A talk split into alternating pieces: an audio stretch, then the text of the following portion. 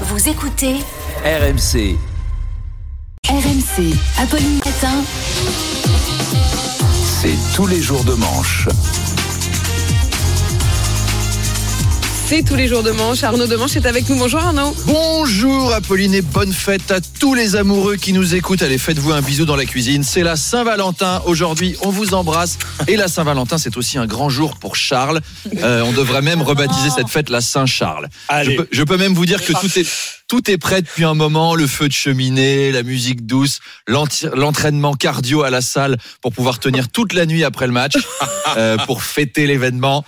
Comme Charles vit en appartement, sachez qu'il a même dû louer une salle des fêtes pour accueillir toutes les heureux élus. Ce qu'on a naïvement pris dimanche pour des manifestations, eh bien non, c'était des nuées de femmes se dirigeant vers le lieu des festivités. Un cortège. Ça va être la teuf. Amélie aussi prépare la Saint-Valentin. Alors, Amélie a un mari un peu plus jeune qu'elle. C'est un peu notre Brigitte Macron. et 15-20 ans de différence. Et il va être gâté. Dans la régie, il y a tous ces cadeaux. Vous avez vu, il y a des Lego Ninja, des Playmobil Moyen-Âge, des Dragibus, des Princes de Lu. La teuf. Quant à Manu, hélas, il prépare un marathon de 23 chroniques sur les chiffres d'affaires des exploitants de champagne, des vendeurs de smartbox romantiques. Euh, les ventes de lingerie s'envolent, euh, plus 37% dans les deux semaines précédant l'événement. Courage Manu, on est derrière vous. Et enfin, pour Apolline, la direction l'a prévu un joli cadeau pour témoigner de son peur. humour. Une interview de Jean-Philippe Tanguy, le oui. distrayant député RN, devenu célèbre pour avoir crié Silence Silence pour la France Messieurs la gauche Ça s'annonce virevoltant. C'est un peu comme un mini Besnéard. Non, vous trouvez pas J'avoue que maintenant que vous le dites comme ça, Elle va avoir en je vais l'avoir en tête l'interview, c'est cadeau, c'est pour moi.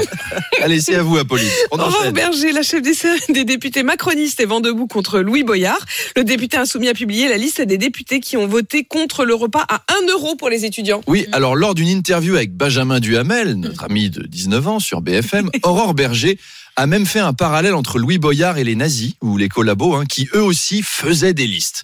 C'est un peu court comme parallèle. Ma grand-mère aussi fait des listes enfin, à chaque fois qu'elle va au marché. Et puis alors Benjamin Duhamel lui a ressorti un vieux tweet à elle de cet Mhm. été où elle avait fait exactement la même chose. Réponse d'Aurore Berger. Oui, mais Louis Boyard a mis les comptes Twitter. Moi, j'ai mis que les noms. Donc voilà, si vous faites des listes de députés chez vous, sachez-le, sans les comptes Twitter, c'est bien. Avec les comptes Twitter, C'est mal. nazi. Mm. Alors la suite, la suite de l'interview était très intéressante aussi. Je vais vous la faire juste avant une vraie info. Aurore Berger est la fille d'Alain Dorval, Mm. qui est la voix française de Sylvester Stallone. Et comme je savais pas faire la voix d'Aurore Berger, euh, j'ai eu une idée. Et tout de suite, l'interview. Bonjour Aurore Berger. Bonjour Monsieur Duhamel.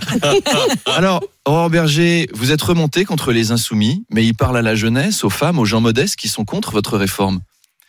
C'est Monsieur Duhamel. En tant que femme politique, j'ai vu beaucoup de choses. Mais ce que veut Louis Boyard, c'est la guerre, Monsieur Duhamel.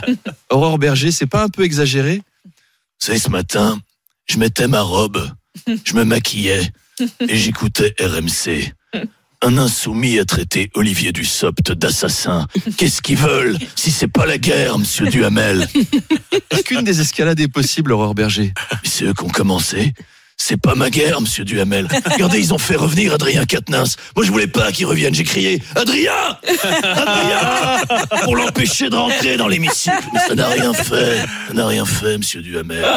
Eh bien, merci Aurore Berger. Moi, j'ai hâte que vous l'interviewez, Apolline. Ah bah, moi aussi j'ai hâte. Vous en parliez à l'instant, Olivier Dussopt, le ministre du Travail, a été traité d'assassin par un député insoumis, le député Aurélien Saint-Toul. Oui, ils sont en pleine forme hein, en ce moment chez Mm. les Insoumis. C'est la fête.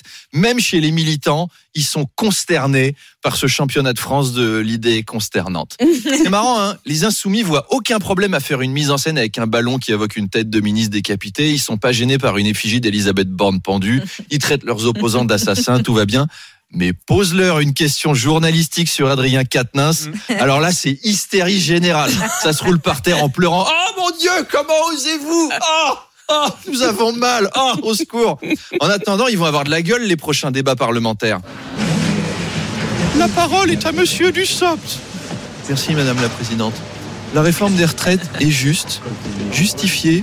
Et Eh, Dussopt, tu pues des pieds Euh, Et je pense que les Français auront à cœur l'équilibre des comptes publics. Eh, Dussopt J'urine sur une photo de ta vieille daronne. Euh, ta mère, le vieux boudin. Pour le groupe insoumis, s'il vous plaît, élevons le débat.